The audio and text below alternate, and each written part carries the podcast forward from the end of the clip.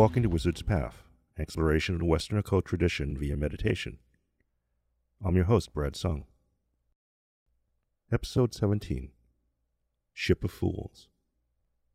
If you're curious to what occult authors I follow, or what occult ideas inspire me, you can follow me on Twitter at Wizard's Path. If you want even more episodes, find your way to Patreon. There's a bonus episode every month. This month's episode is called Why People Believe Insane Things. I was on a ferry in the Pacific Northwest. The journey took several hours. Trips like these are great when you have the space just to be, but appalling when someone attempts to capitalize on the fact you were stuck on a vessel with them. The deck was the nicest place to be. The weather was mild, and the sun was setting. The sky was stunning in its hues, greater than any movie.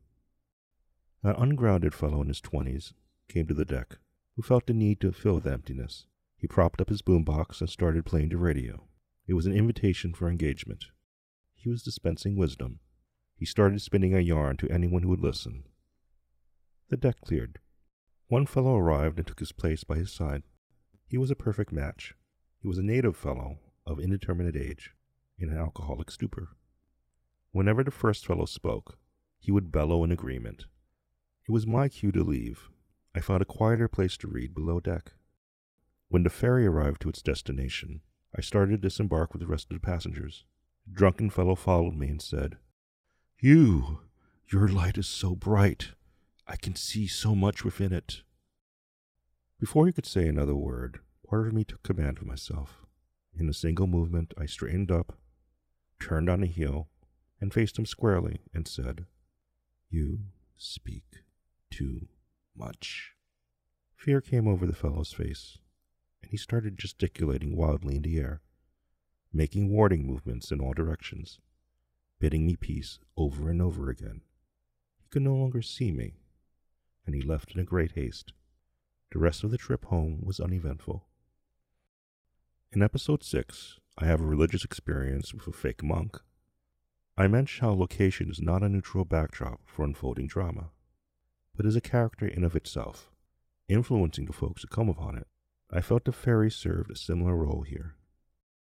For me, a ferry always has the intimation of journeys, be it immigrants leaving one life to start a new one, or souls of the dead leaving the land of the living.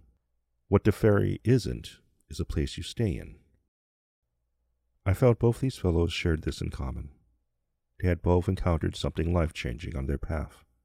They could not go back to their old lives, but they refused to move forward. Behind them was regret, before them the abyss. We are going to take a journey by water. That is the focus of today's meditation. I want you to find someplace quiet where you will be left alone for 20 minutes. Do not meditate at your desk where you watch TV, play video games, or do any other task. Pick a spot that is only used for this practice, and do not meditate while driving. Close your eyes. Make sure your spine is straight, and place your hands on your thighs with your palms up. Take a breath in, then exhale.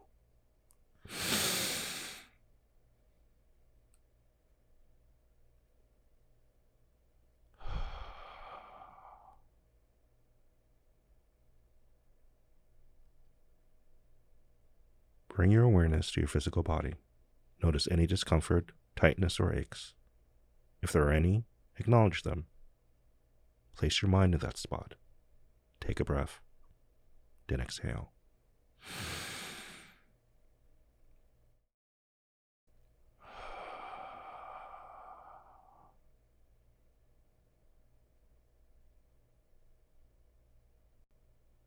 Allow the body to be still. If any thoughts arise, observe them and allow them to pass. If any memories arise, also observe them and allow them to pass.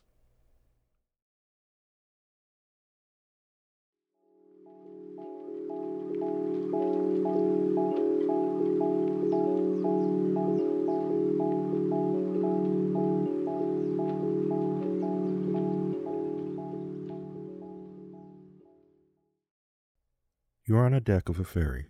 The sun is setting in glorious colors. There is a gentle rocking of the waves. On the front of the deck, you hear something vaguely familiar. A musician plays Jimi Hendrix, not very well. You know that his life is not an easy one, so despite his awful playing, you decide to tip him. He brightens up and says, Your aura is so bright. I'm going to give you a gift. He examines your aura and starts playing a song you recognize. What is that song? Are there any lyrics that stand out to you?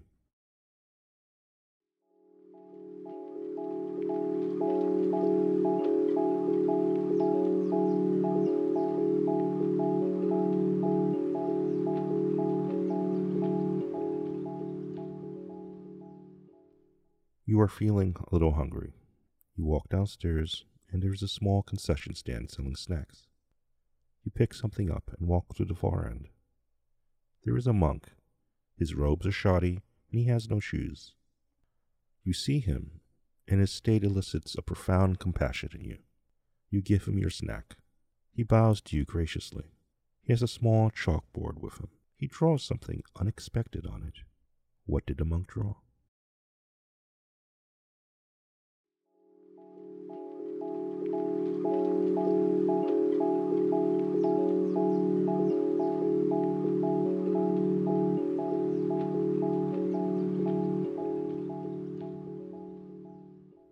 You walk to the aft deck. You can see the wake trailing behind the ferry. There is a woman of unusual beauty and style. She is constantly looking behind her. You approach her, and she smiles cautiously. You ask her if she is okay. She responds, I don't think they followed me on board.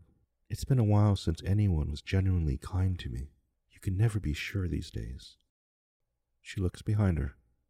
Her eyes grow big under her bangs of hair. They found me. And she runs off. She drops something oddly familiar. What did she drop?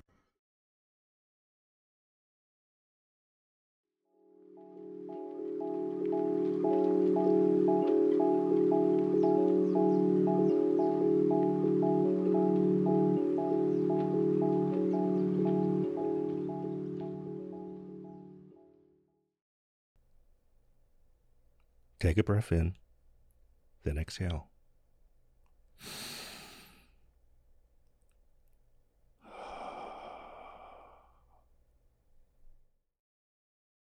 Write down all that you've experienced. Date it with episode number and title.